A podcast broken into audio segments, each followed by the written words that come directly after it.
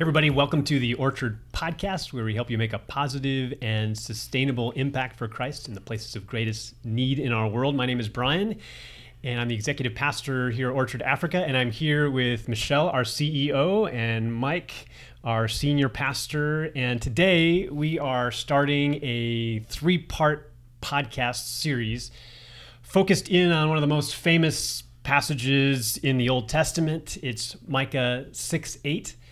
And it's a passage that you've probably heard it before. It says, Do justice, love mercy, walk humbly with our God. And so we're going to each week take a different part of that passage and unpack it, um, apply it, and think through how does that apply to our lives. So I wonder, uh, this passage, Micah 6 8, it's on stickers today, water bottles. I think it may be the most tattooed verse yeah. on people's bodies right now. Probably. So why, why do we think it is such a memorable and um, loved passage? Yeah, that's a good question. Um, I think it's because it reflects God's character. We have three sentences that really, in my mind, just sums up who God is.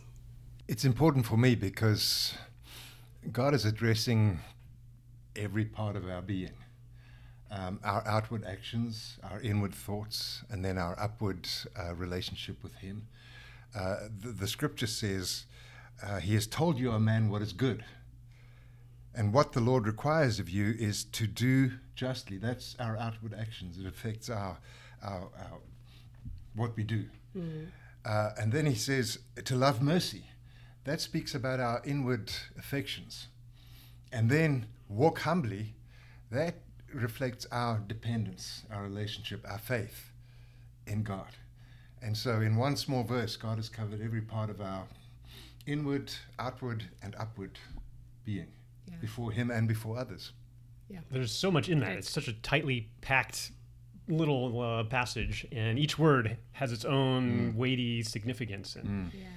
So, over the course of the next few episodes, we're going to kind of dig into those weighty words and see what they mean for us. Yeah. yeah. yeah. They, they, they really are very um, meaningful to our walk with Christ.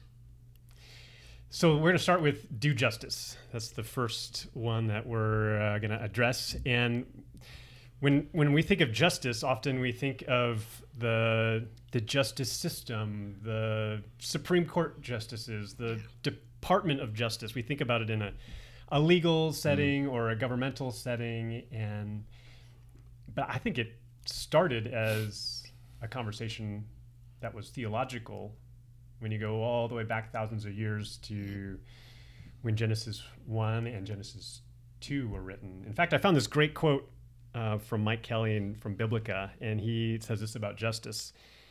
Uh, I think it'll help us as we're getting the conversation started. He says, we do, we do not engage in justice simply because we want to be nice or acceptable people nor are we interested in justice because to be interested in justice is somehow in vogue uh, in some corners of the world. We engage in justice as those who reflect the very good uh, of creation, the very God of good creation. Goodness spoken to humanity and indeed all things. To be truly human, then, is to do justice. In so doing, we reflect our Creator. Mm-hmm. Right, so we're back to that um, the character of God, of who God is by doing justice. Um, but if we're going to be studying uh, these scriptures in Micah, perhaps we should have a setting. What is the setting of the book of Micah? And, you mm. know, we've all just come out of this uh, conversation about Isaiah 58, and uh, we really unpacked that a few episodes ago. But Micah is yeah. very yeah. much in the same vein as Isaiah. Yeah, yeah, yeah.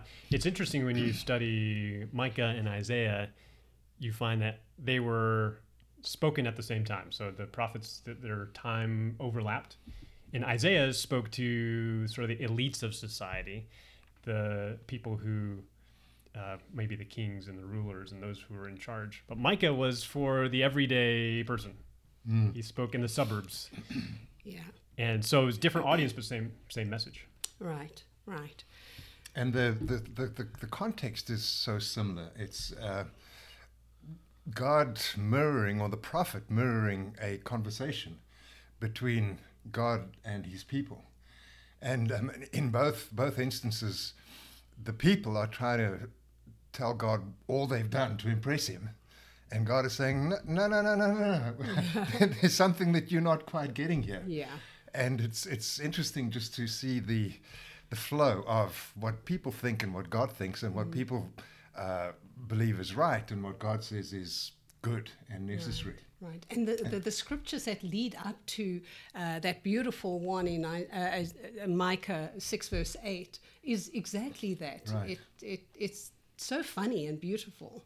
Well, um, it, it, let's read it. It says in verse 6 the people are saying, With what shall I come? Or God is saying, This is what the people are saying. Yeah. With what shall I come before the Lord and bow myself before the high God? Shall I come before him with burnt offerings or with calves a year old? Will the Lord be pleased with a thousand rams or ten thousand rivers of oil? Shall I give my firstborn for my transgression, the fruit of my body for the sin of my soul? And then God responds, He has shown you, O man, what is good. Mm-hmm. And what does the Lord require? Mm.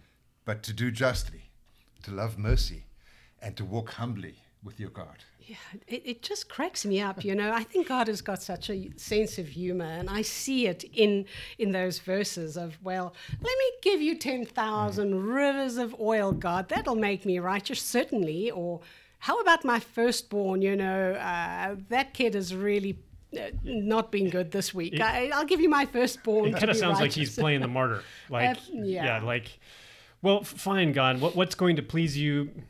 Fine. I'll never, I'll never go out of the house again.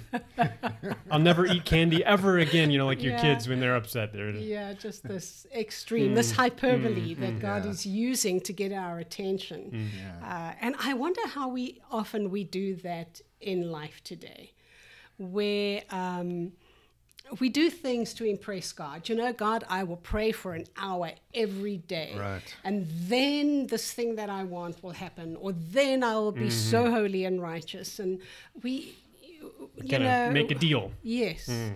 Uh, we do. We, we bargain with God for our righteousness. Uh, and what does God say? Oh, gosh. You're missing the How many point times here. have I told I, you? Yeah. Uh, don't yeah. you know this? What's By wrong now. with you? Weren't you listening? yes, um, exactly like a, you know a parent with a child. How many times have I told you to take your elbows off the table when you eat or something? Yeah. You know? But I mean, the whole deal really is uh, us and the people here in this context have this uh, driving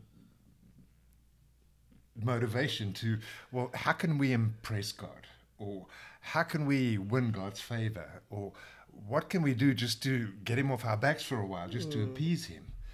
And a lot of times when we do those things, the religious things, ritualistic practices like, well, I'm going to pray for an hour, or God, I'm going to fast for three days and mm. put you on the spot because when I'm finished fasting, then. mm, well, then I'm so deliver. righteous and holy that I must deserve this thing. Mm. And yeah. so it, the, the whole focus is extravagant religious practices, no matter how spiritual they might sound, uh, it's not what God is looking. God is not looking to be appeased. Um, mm. Um, God is not trying to get us to win His favor. What God is wanting us to do is understand what He requires from our heart. Mm. And that's hard because it's a lot easier to do something outward than to really, really come to a place where God, I need to change my heart. Yeah, There's something deep inside me that needs to be different. Right, right. Because we started off by saying that those three scriptures are tattooed everywhere mm. because it reflects God's character. It's who He is. And if we created in His image, that's who God wants us to be. Mm. Right. And so it's about our inner being, it's about who we are, who our whole soul is. Mm. And that's so much more difficult than um, praying for an hour. Mm. So, yeah. what is justice then? Let's jump into those three things. And this week we we're talking about justice. Mm, what, justice. what is justice? Mm, what mm. is it really? Mm, mm. Yeah, I think going from the outward to the inward, I think it does start an inward place. It mm-hmm. starts with understanding first who is God and how is God a God of justice, and then how does how do we reflect that? How do we be like God? And when we look at God, we we see one who perfectly models what is right, perfectly models right relationship, and so that, that's our starting point. Yeah. Yeah. Yeah, I mean, God is a God of justice. If we think about justice, you think about God. Um, and the Old Testament, especially, is full of examples of God hearing the cry of people who are the victims of injustice. Yes. Um, Yes, absolutely. Um, you know, I think about uh, the the very first act of injustice, which is when Cain uh, killed Abel, and God said, "The blood of your brother is crying out to me." We hear that God uh, not only hears and sees injustice, but he he's offended by it. It's so contrary to who he is because God is just. And when mankind created in his image is unjust, then God is offended by it. It's he hears those cries. Yeah, and I mean, in our day, there are masses and masses of people all over the world that are uh, victims of injustice. We think of a mass of people, again, back in the Old Testament, who were victims of injustice. The people of Israel in slavery in Egypt. They, there was a time when they were highly favored by the Egyptians, and suddenly that turned around to where they were benefiting the Egyptians and at, at, at a cost to, to their freedom and their right to justice. And God says, I heard the cry of my mm. people. Mm. Right. God cannot ignore responded. injustice. It, it is he just doesn't ignore injustice. It's it's mm-hmm. important to mm-hmm. him. You know, there's the scripture that I uh, uh, I'm going to read. But when we think about uh, Sodom and Gomorrah, we think of unrighteousness. We think of people who were uh, offending God in a different way. Mm. But in Ezekiel, we read, which I find very interesting. I'm mm. going to read it from Ezekiel 16. Now, this was the sin of your sister Sodom. And so everybody stop. And what do you think is the mm. sin of the sister of Sodom? Yeah. Here it is. She and her daughters were arrogant, they were overfed and unconcerned. They did not help the poor and the needy. They were haughty and did detestable things before me. Therefore, I did away with them, as you have seen. Hmm, ouch. Hmm. There's this injustice. It's not what you first think of. No, they were arrogant and overfed and unconcerned, and they didn't help the poor and the needy. Hmm. That there is the injustice. The injustice is not that they had a lot, it is that they didn't care to share that or to help the poor and the needy. And God does not like injustice. Something about that act offends him, and he hears the cry of those who are being treated unjustly. we see thousands of years later the same God speaking the same kind of uh, care for the vulnerable, and we see James five says, "Look, the wages you failed to pay the workmen who mowed your field are crying out against you. The cries of the harvesters have reached the ears of the Lord Almighty." And then we look in Jesus. We see that Jesus saw injustice. This is a perfect picture of who God is. You want to know who God is. You want to see God's character. You look at Jesus and see that picture in John 5 when the man who for 38 years was uh, in need and suffering at the pool of Bethesda and everyone was walking by and knowing doing anything and then uh, Jesus sees him Yes. And, and does something about it. He sees the injustice. And so from from Cain and Abel to Jesus to today, Yes. God sees, and I think then He invites us as the body of Christ to see, like Jesus saw, to see the injustice. And Right. And then how do we respond? What is our. we- We've, we've said that God uh, is offended by injustice, and we're talking about uh, the scripture that says, do justice. Mm. Not just know about it, talk about it, debate it. Mm-hmm. God says, do justice. Yep. So, how do we as a church do justice? How do we as mission agencies do justice? How do we, as somebody just interested in the vulnerable, mm. how do we do justice? Mm. What does that look like uh, practically? And there's two sides to the, I think, the coin on this or the, the story. There's a retributive justice where it's we speak out against justice. Part of doing justice is seeing it and mm. speaking out against it and saying it's not okay. But we can't stop it just talking about it. We can't stop it just lip service. Mm. Because the other side of biblical justice is this reparative Yes. Mm. justice as well, this restorative, justice as well, yeah. which requires us to put that into put our words into action as well, and understanding as the church and as followers of Christ how we are a part of that restor- restorative, re- uh, re- repairable, you know, repairing justice. Yeah, I, I agree. For How us do we- as, as individuals, as believers, and I mean, this expands through all those categories that you mentioned, but we have to start with us. I have to start with me.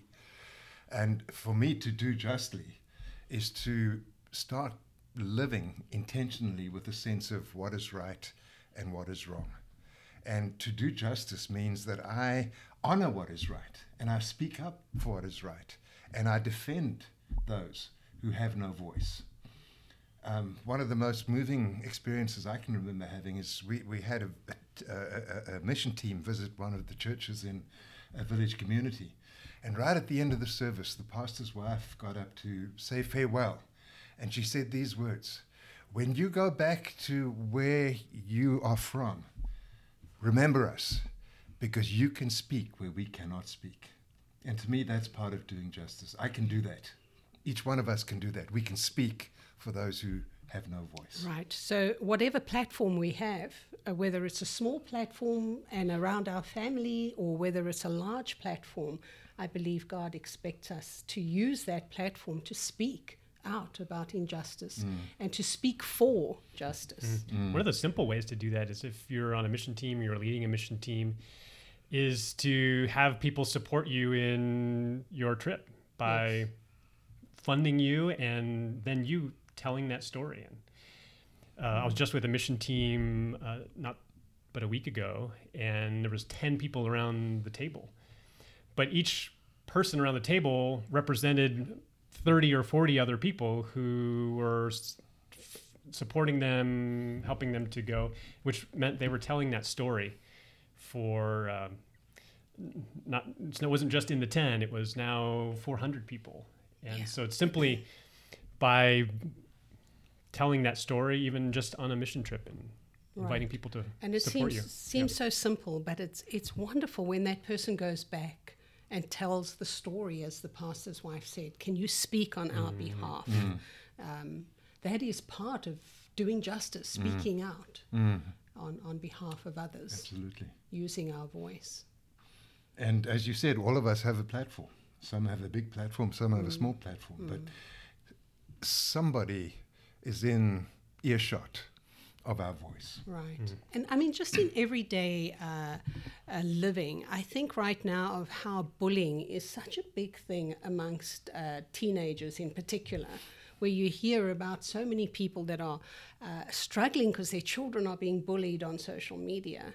And I think when it comes to bullying, it's easy to just walk past because I'm not being bullied, so I'm going to ignore it. But if enough people stand up to the bullying, you know, bullies are cowards. The minute enough people stand up and say that is not okay, the the bullying will stop, or at least it will recede.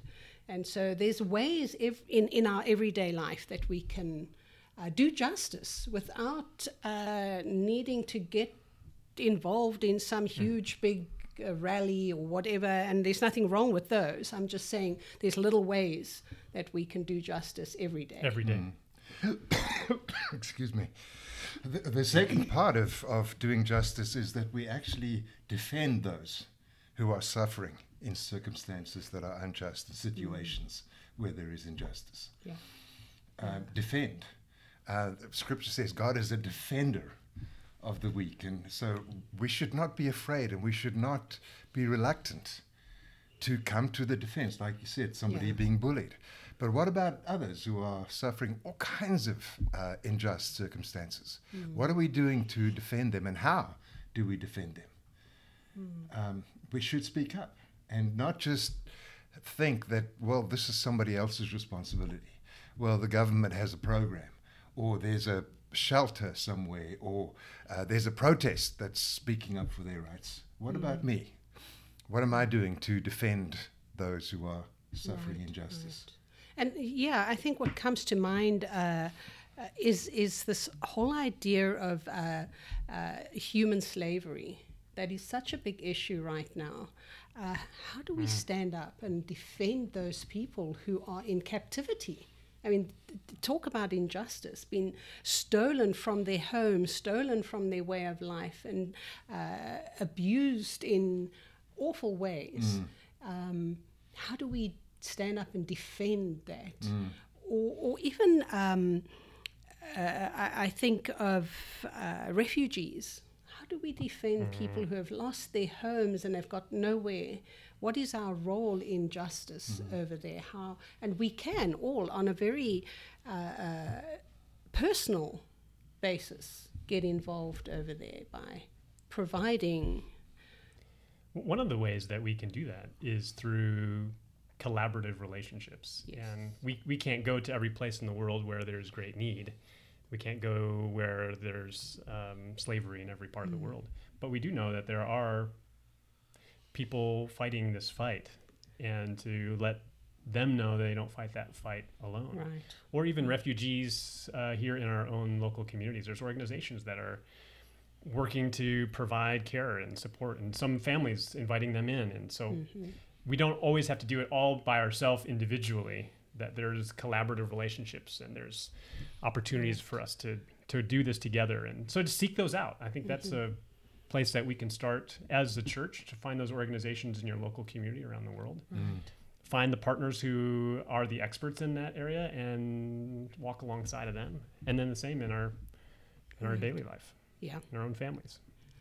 Absolutely. So then, the third third idea of doing justice is to understand that justice also involves development.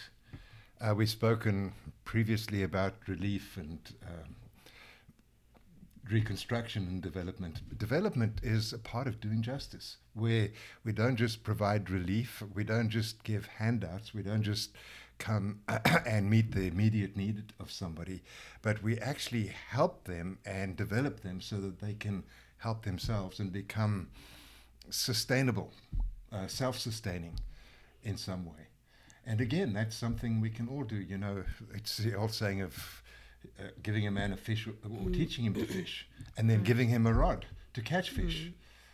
Um, so, again, I think often we, we appease ourselves and it helps us to feel better if we just give something. But it takes a little bit of more effort and intentionality to us for us to get involved in the life of somebody else to develop them. Right. And I think um, about our, uh, our feeding projects, for example, uh, giving to a child that is hungry is justice. It's the just thing to do. You do not turn away from a child who is hungry. But how do you teach that community to grow their own food? That's development. Right. And uh, when we started off with our agricultural program, it, it was daunting. It was like, this is huge. Um, but over the years, we've seen how more and more communities and individuals are embracing this idea of I can grow my own food. Uh, I can, in some way, provide for my family. And so, learning the skill uh, and teaching people that skill and being willing to invest in the teaching of that skill is justice. And uh, you know what comes to mind, and uh, anybody who wants to go onto our social media platform on Instagram or something, I think it was yesterday that we posted a picture of one of our pastors with the biggest cabbage I've ever Yes. seen in my Yes. entire life. award winning i think I mean, this thing is bigger than a soccer ball. it's a It's blue huge. It's, yeah. I, I'm sure if he had to enter that into an agricultural show, He would get- win. He'd win. And that was grown in a tiny little area, which originally was literally uh, sea sand. That community is shacks on the beach. And in learning how to change that around and how to uh, produce good soil that can produce good food, uh, that cabbage is going to feed his family for who knows how long. it seems like it'll go on forever. It's so big. Um, but that is justice in action, where not only am I willing to give you food to start off with, but I'm going to teach you how to grow your own food Yeah. it it uh, involves dignity. It's a restorative justice. the It's restoring the skills and Absolutely. the capacity Yeah. that they already have, but helping them to reclaim. yes, absolutely. Yeah, the, you mentioned the word dignity. I mean, I, think about the dignity that it brings to somebody who has always been dependent on others to provide. And now they've produced this cabbage for themselves.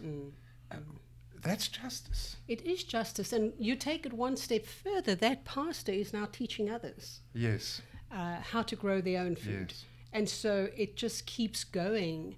Uh, and so when we're willing to get involved and say, "I'm going to start off by helping you, a relief, you need help, but I'm going to invest in your development," and then that person invests in mm. the development of somebody mm. else. Mm. To me, that is justice. That's the heart of God, where we truly see God's character coming to the fore.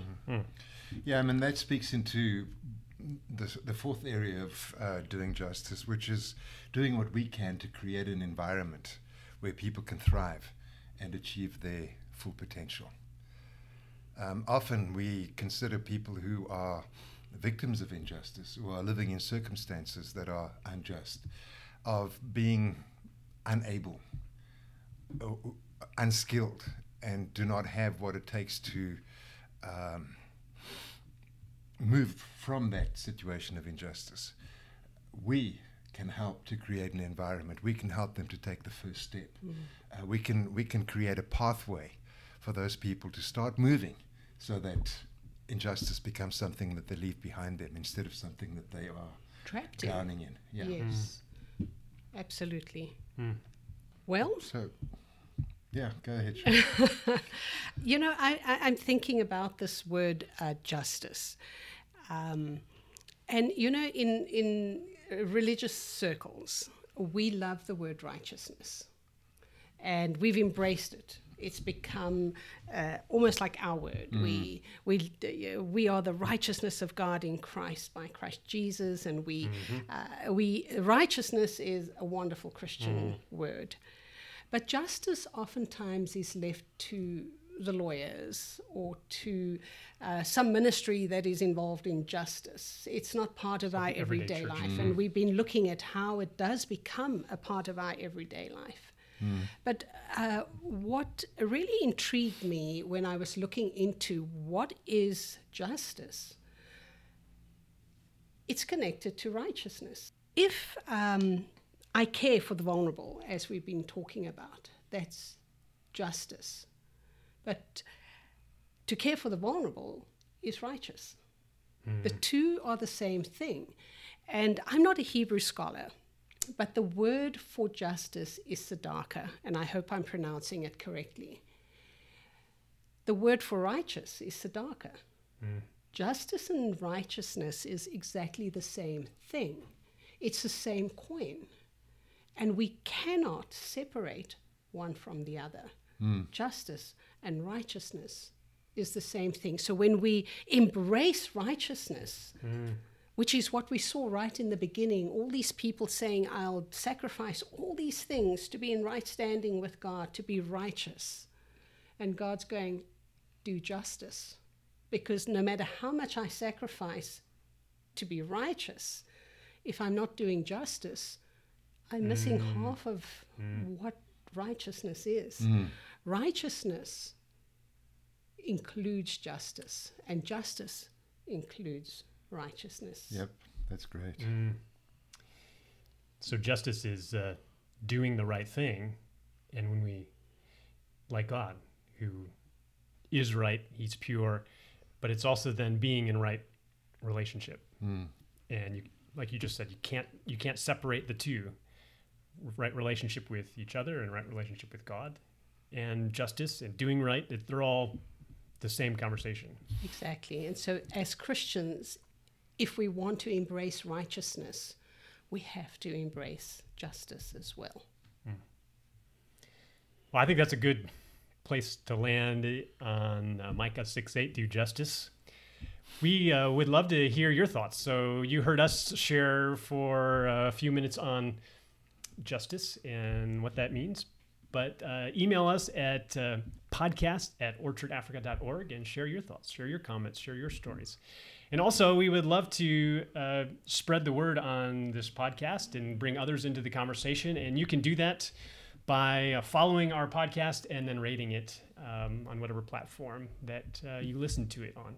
So, with that, thanks for listening in. Thanks for being a part of the podcast community. And we look forward to the next conversation when we uh, look at uh, love mercy.